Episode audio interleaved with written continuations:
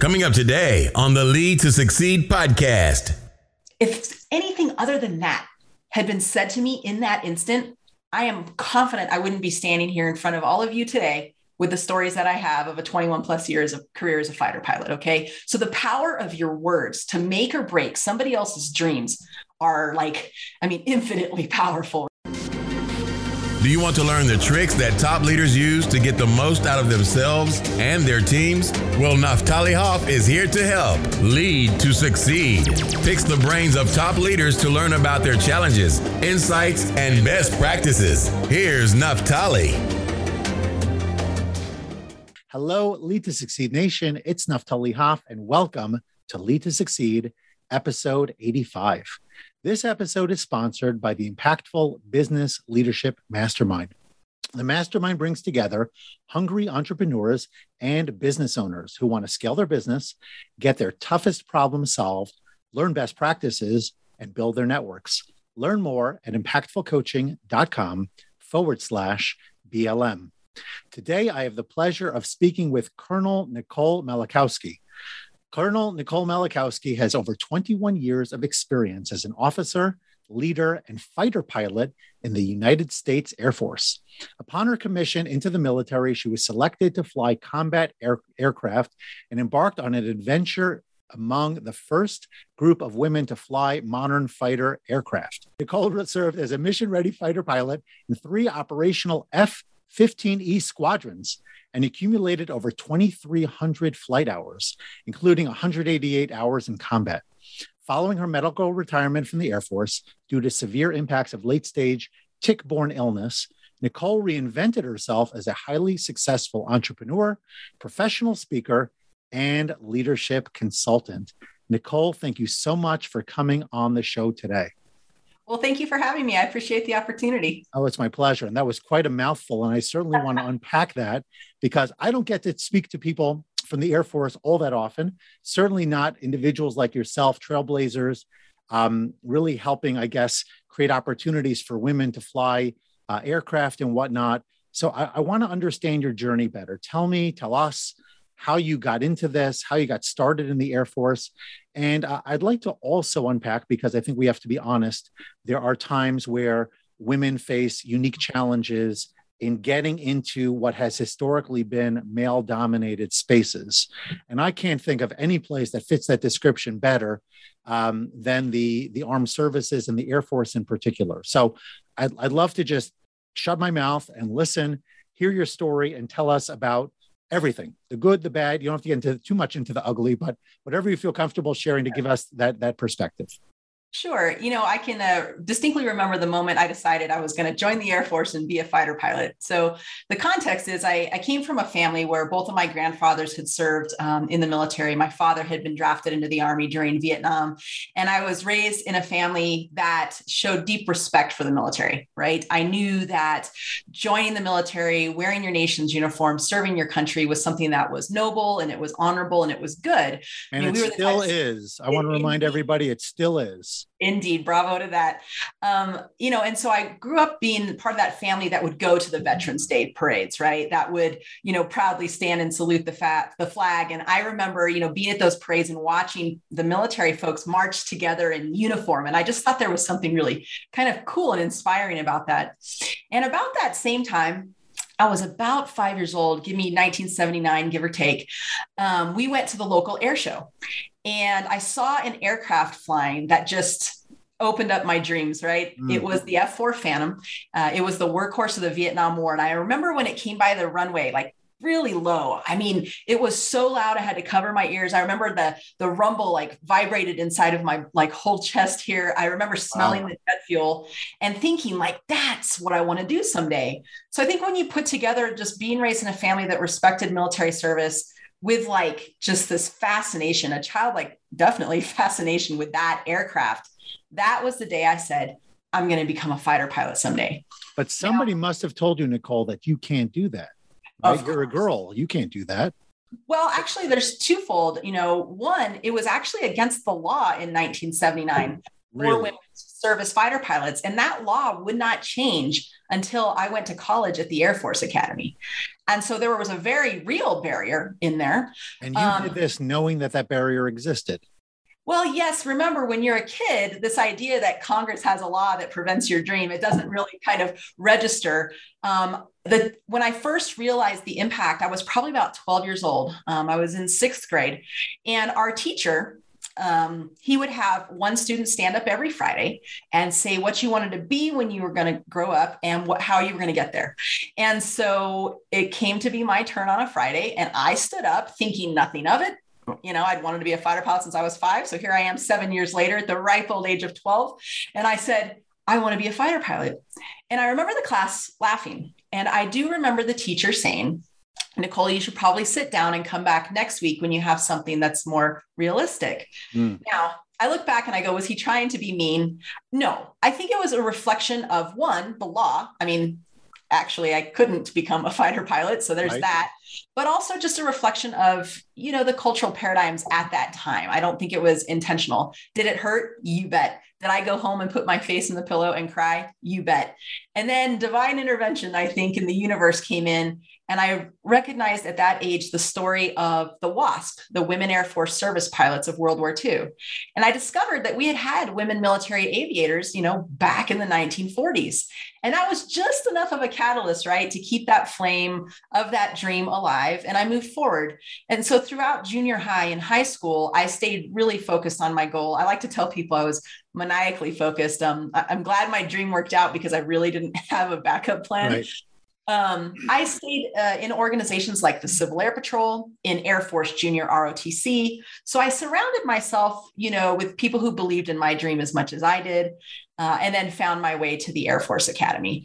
Um, you know, you talk about being in a male dominated career field. Um, I will absolutely say that there were difficult times, especially when I joined my very first fighter squadron back in 1999. There was, you know, uh, definite groups of people, right? There was folks who were totally on board with it, had no issues with women joining fighter squadrons. There were ones that were unsure, but they weren't going to get in your way. They were kind of a wait and see. Can women meet the standards? of course we can. Uh, can women exceed the standards? Of course we can. I think it was more is having women in a fighter squadron going to somehow change the camaraderie, right? The brotherhood that is the fighter squadron. That, that was that center group. And then, of course, you had uh, the group who was completely anti women in a fighter squadron. And it didn't matter what you were going to do or how well you performed, you were never right going to convince them and i would say that generally speaking um, there was a generational thing going on there. So the folks who were older than me, you know, I was a lieutenant. Let's talk about the lieutenant colonels, the colonels. They were the most apprehensive because this was a massive culture shift um, for them. Whereas folks who were my age, who'd gone through training with me or been at the Air Force Academy with me, uh, they'd never known an Air Force without women fighter pilots in it. So it was a very different mindset. Sure. Um, there were ones that gave me the silent treatment. And if you're 22, 23 years old, young lady, deployed overseas, trying to fly fighters. I mean, that can absolutely be hurtful, and I won't pretend to say that it didn't. Um, but hurtful, I made isolating. Yeah, imagine, yeah. But I made a conscious choice to be with the people and listen to the people who were in those other categories, right? Because there were plenty of them. I can sit here and concentrate on the minority of the naysayers, or I can surround myself with the people who are supportive and trying to make me a good and better fighter pilot. And you know that's what I did. And I would say though, I mean, there's so much to unpack, and we're going to. Um, that's the good part about writing um, a script of questions and then not adhering to any of them because there's too much goodness in in what you've already said. Um, but on that point of the naysayers, for just a second, I think I know for me personally, for some of my clients and certainly for people at large, it's the naysayers that are our biggest motivator. So we don't want them right when we're dealing with the issue because who wants to be told that we can't and who wants to be told that what we're trying to do is wrong but they they do provide pardon the pun they do provide fuel right for our for our efforts for our, what it is that we're trying to accomplish. At the same time you made a choice where you made a choice to focus the, on the people who were supportive. And um and and i applaud you for that because not all of us not all of us necessarily feel i guess you would say emotionally um grounded enough and, and secure enough in, in who we are uh, mm-hmm. to be able to say, I'm going to focus on this group because that's where I'm sourcing my energy. That's where the positivity is. That's where, you know, I'm going to be able to extract what I need to do my very best. And I'm just going to pretend these guys over here either don't exist right. or I'm going to give them as little attention as possible so that I can do my very best work. 100% and i think it was around that time frame that i started kind of using this mantra which is believe those who believe in you. Mm. believe those who believe in you um, helped me focus on the right group of people. The beauty of being a fighter pilot is that what we do is very objective. There are set standards. Everything we do is videotaped. And in debrief we go frame by frame in that videotape. And so the proof is there. You know, some women work in uh, male dominated career fields where it's maybe a little bit more subjective, right? Did that lawyer do a good job, you know, when she was presenting to the jury? Um, did that, you know, actress uh, perform correctly? You know, people can be a lot more subjective. As a fighter pilot, it's not. So over time, when you consistently perform to the standard and you can see that objectively in the debrief, a lot of the middle ground people finally shifted and said, oh, wow, women really can do this. I've seen it you know firsthand and i need to change the way i think. For the naysayers i don't think i changed their opinion but it did cause them to not actively right try to obstruct my progress. Um, did they go underground some of them? Yes but at least they weren't actively you know rooting for me to fail anymore, at least publicly. Yeah, I like that. It does. Yeah. It does. And having that objective data is helpful as well because it does shift, like you said. And I want to get into this also. There's so much you said earlier that I'm, I, I made notes to come back to, but I do want to talk about a culture shift because you talked about how when you first got started, you had the three camps, the supportive, kind of like that neutral group that were wait and see. And then you had that other group that were definitely not in your camp. But over mm-hmm. time, as you matured in the you know the air force and and others came in after you and all of that the mindset shifted and people who maybe were were your peers coming in never saw as you indicated an air force that didn't have women in it. So so how do you advise people when they come to you you know our culture is really not what it needs to be. Um, we need to change the way people are thinking we need to be whether it's more progressive more inclusive more whatever uh, that cultural shift is that people want to to implement, but they're struggling, right? So, so what would be your advice to help people to see things differently, and then to make sure that that new paradigm sticks, yeah, it doesn't become just a flash in the pan. Indeed, and you just hit on an important point, which is, you know, organizational cultural change takes time. I think there's this kind of belief that, well, we've recognized that there's a problem or we need a shift in the culture. So we're just going to go flick the switch and overnight we're going to say it needs to change. This is the way we need to be. And it just needs to be happen in an instant. And what people need to realize if you are truly dedicated to changing organizational culture, then you need to be in it for the long haul and you need to be committed fairly and consistently right across time. And when we're building organizational cultures i think first of all everybody needs to have buy-in as to what that culture is. So i don't care if it's your youngest wingman or newest intern all the way up you know to the ceo or the general officer everyone needs to come together in a place where they can openly and freely speak about what that culture needs to be. In many cases right for teams and stuff it's written in a mission statement or it's written in a list of of uh, corporate values and, and et cetera. And to your point we need to make sure it's not just something that's a on an HR inboarding handbook or on the poster, right, by the water fountain that says this is who we are. It's that something that has been inculcated and is lived to the point where when people act, they're thinking, is what I'm about to say or do going to be in alignment with this organizational culture. In the Air Force, as fighter pilots, we had something called the wingman contract. It's a phrase, two words, wingman contract and it means everything. It is an unspoken bond that says this is our culture. It's kind of like that gentleman's handshake or a gentlewoman's agreement that says this is who we are. These are our standards. And out of caring and compassion for each other and a shared commitment to what we're doing here, our values that we've agreed on, I will hold myself accountable to that standard.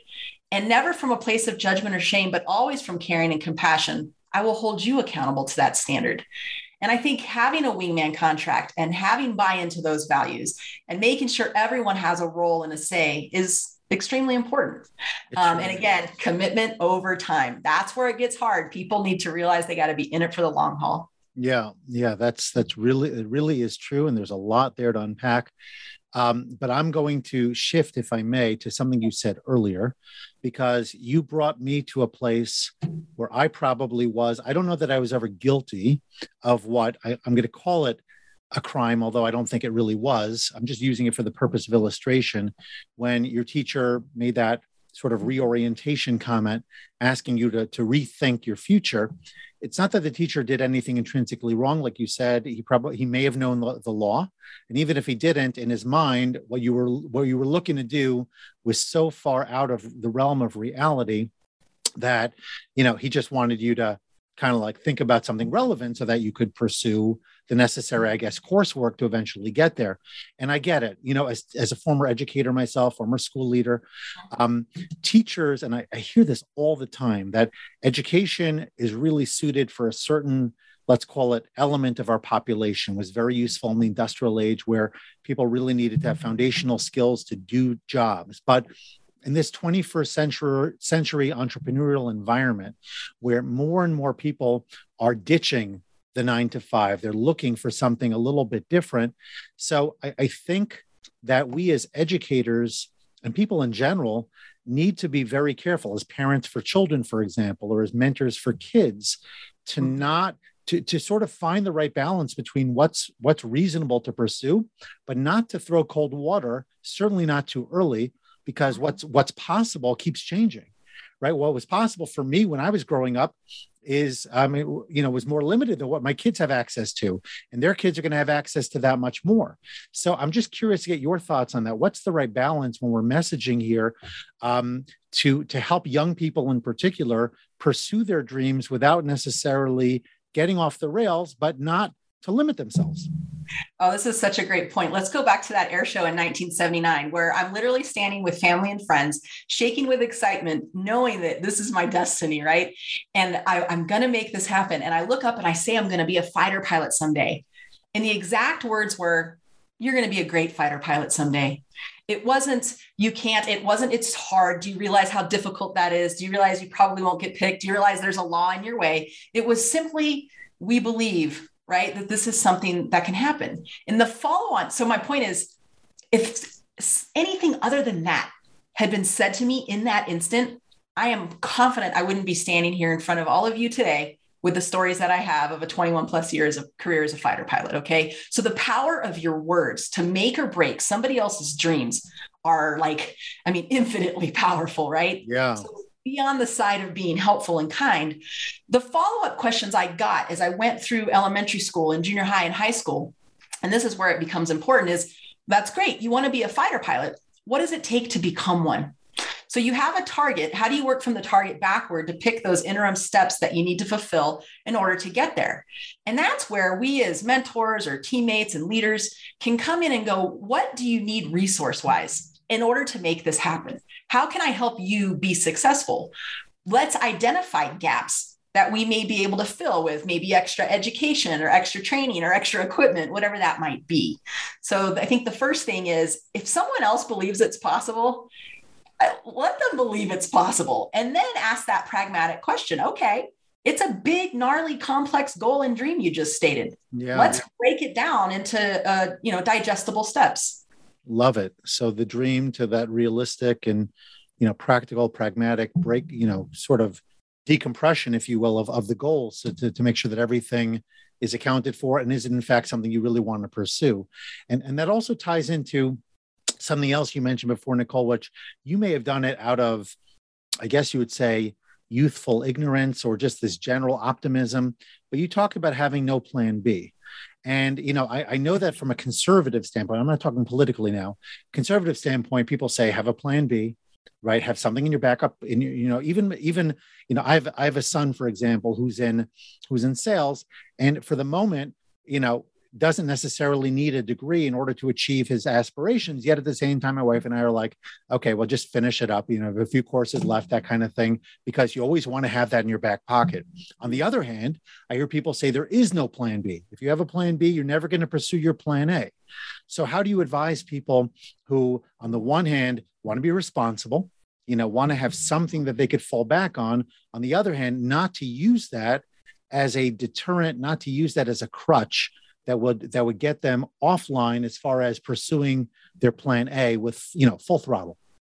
Yeah, so I, I, I definitely was maniacally focused um, on this goal, and I also realized that not everybody is that way not everybody should be that way. People's dreams and goals can change and they should change if that's what's you know going on in your life. So i don't want people to think that my way right is the only way to get to success. Plenty of people find success at different stages in their life with multiple goals and you know and multiple dreams and that is perfectly cool.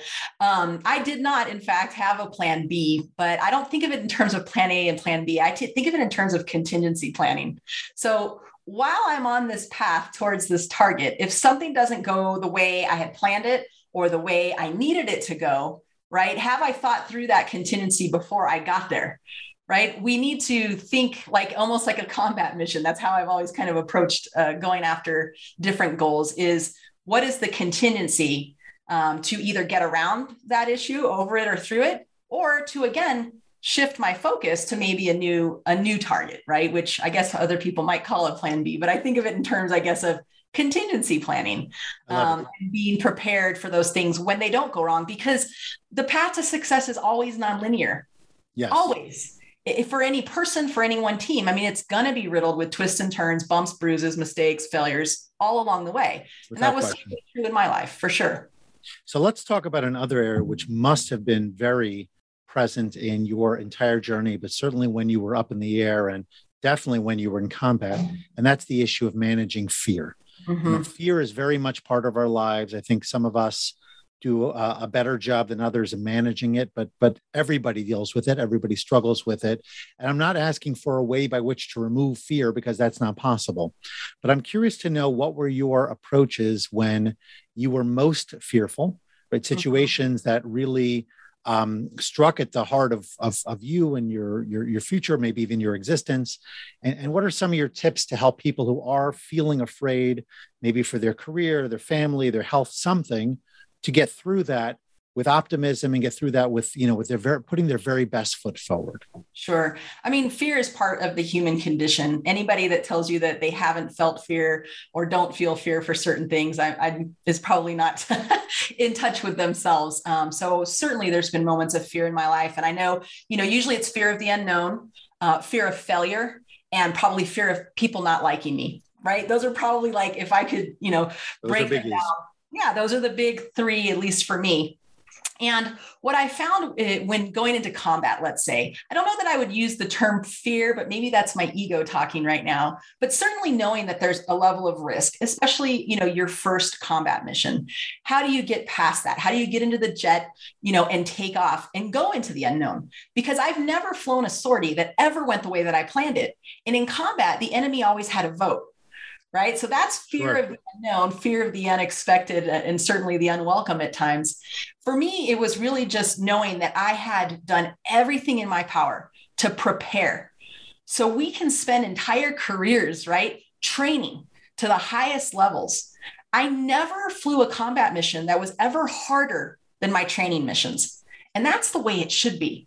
What are you doing to prepare yourself mentally, physically, skill wise so that when it comes time to execute, you know, you're ready with muscle memory to respond when those contingencies happen. I tell people the taxpayers of America didn't pay me to fly that aircraft or to literally um, do what I did in combat. I honestly believe I was trained, and you, the taxpayers of America, paid me for my judgment when things didn't go right.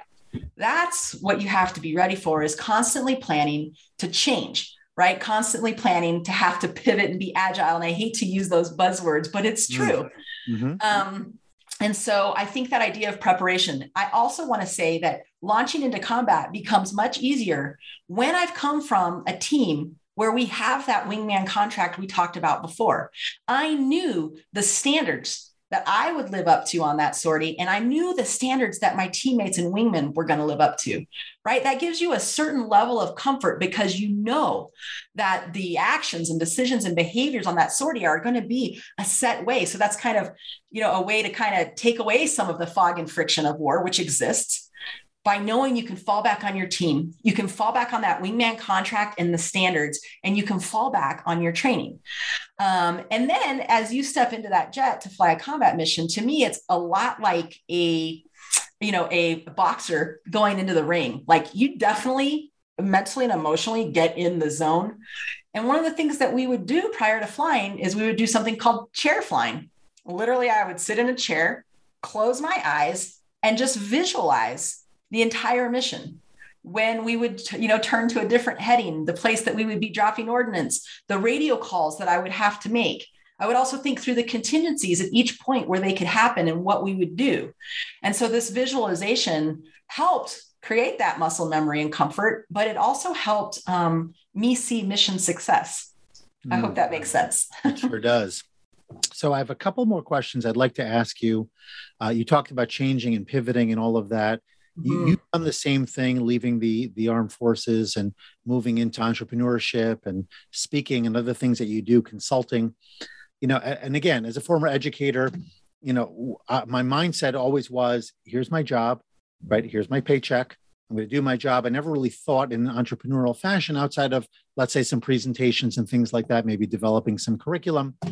And I would imagine in the Army or in the Air Force or any any any structured military environment, again, you're focused on doing your job, receiving your orders, and you're not necessarily thinking from an entre- entrepreneurial standpoint. So, my question, Nicole, is how did you shift your mindset, and and what do you what what most lights you up about this part of your career? Sure. You know, I have to say, um, I had to shift my mindset because honestly, I was forced to.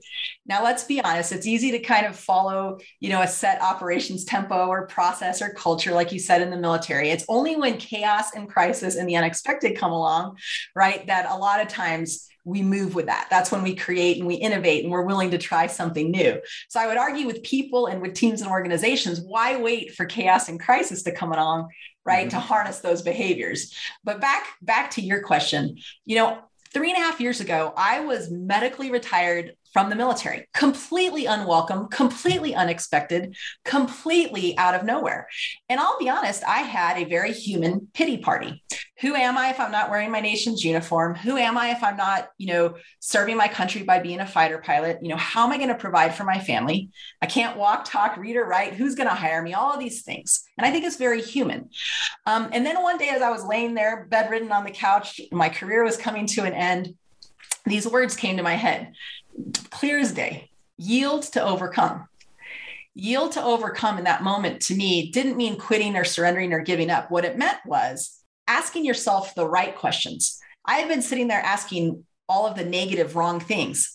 The real question is what can you do right now with what you have? What is it that you're actually going to miss? And how can you fill that hole moving forward? And so i found myself thinking deeply kind of on this yield to overcome. I didn't ask to get sick. I didn't ask to be medically retired but here i am. All right. So how do i you know look forward? I, I use an aviation metaphor here. The runway behind you is always unusable all you ever have is the runway that's in front of you and i remember thinking to myself you know people kept saying nicole i'm so sorry you can't fly anymore i'm so sorry you can't fly that jet and it hit me. It's not the jet that I miss. It's not flying that I miss, even to this day.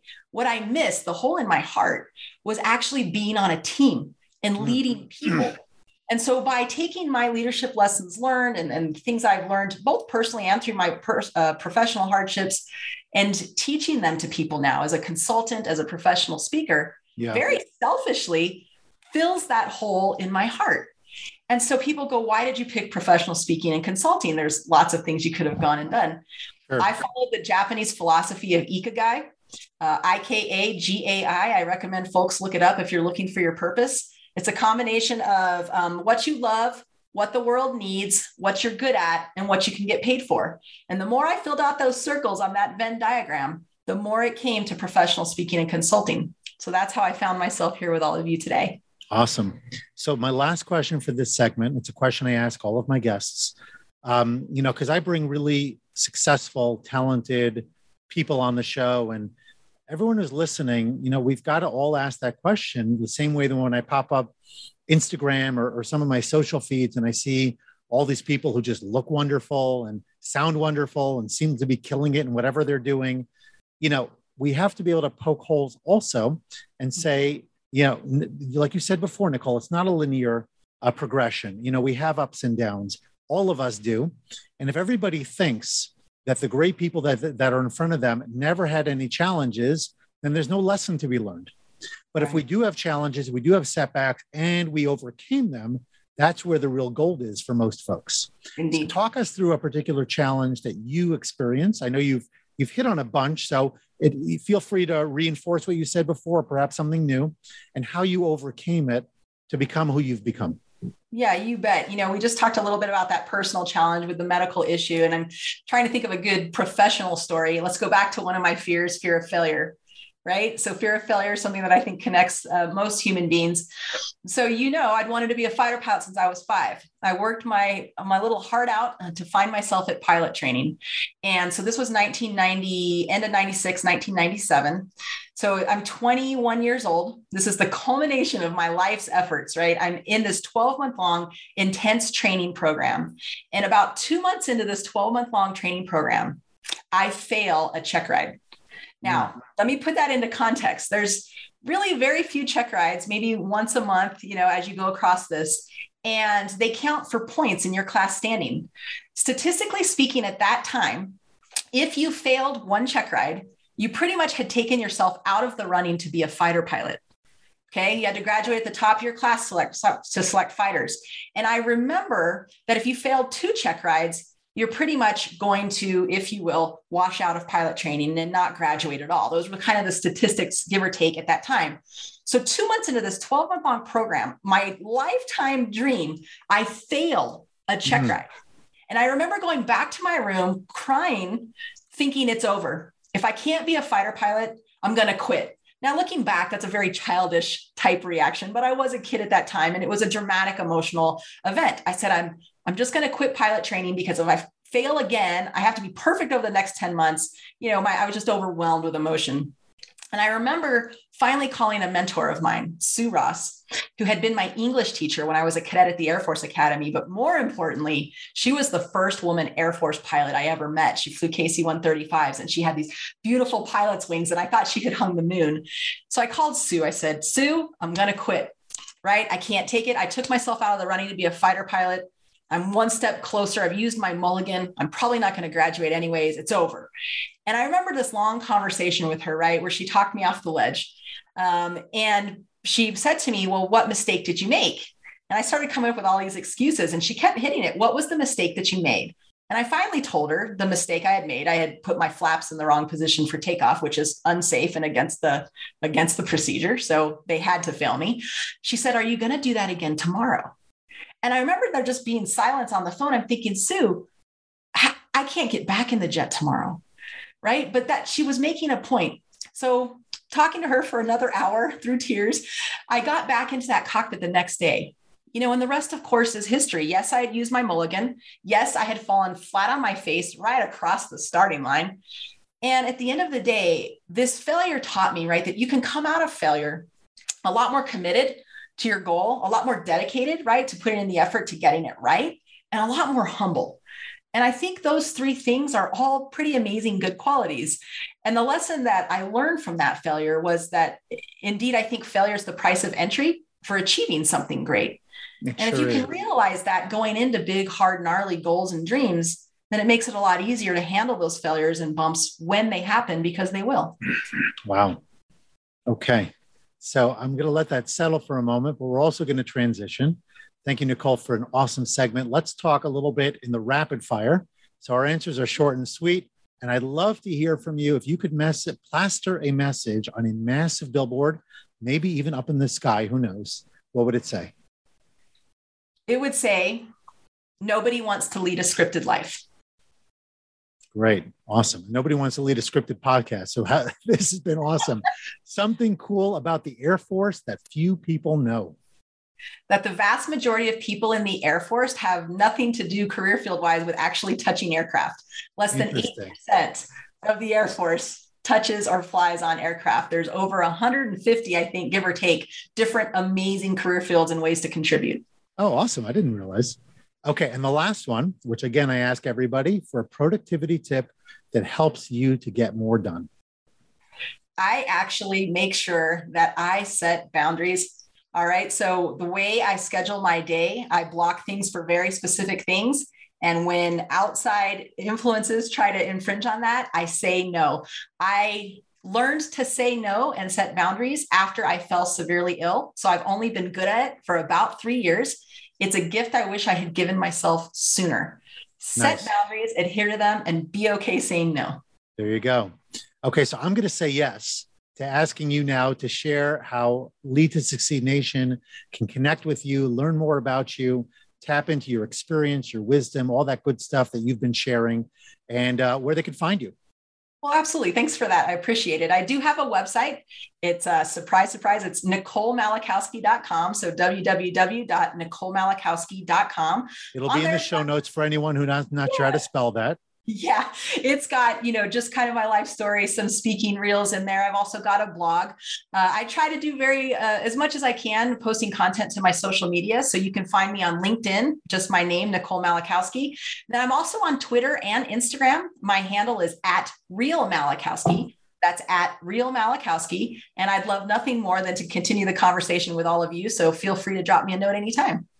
Awesome. Okay. So finally, Nicole, I feel a little bit to use the Yiddish, I feel schnurrish, which means I'm like grabbing a little more than I should. Uh, but I will ask you for one final life lesson to help us really wrap up such a beautiful conversation. The one thing I wish I had known when I was younger, the one thought, right, that I wish I had followed is this only you can define success for yourself.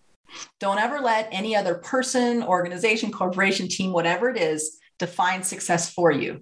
Only you can define success for yourself. Love it. Okay, Nicole, it's really been a pleasure. It's been worth, I don't know if everybody, if I shared this before, but um, one of my earlier podcast guest, Mike Abrashoff, was the one who originally suggested that I have you on the show. It's taken some time to get here, but I'm delighted that we finally did it. It's been a fantastic conversation. I've learned a ton. I want to thank you again for being here. And um, I really do hope that uh, everyone who's been listening does connect with you because you have so much to offer. Well, thank you so much for having me. It was a joy to join all of you. And I wish everyone a very happy new year. To you as well. Bye bye. Bye.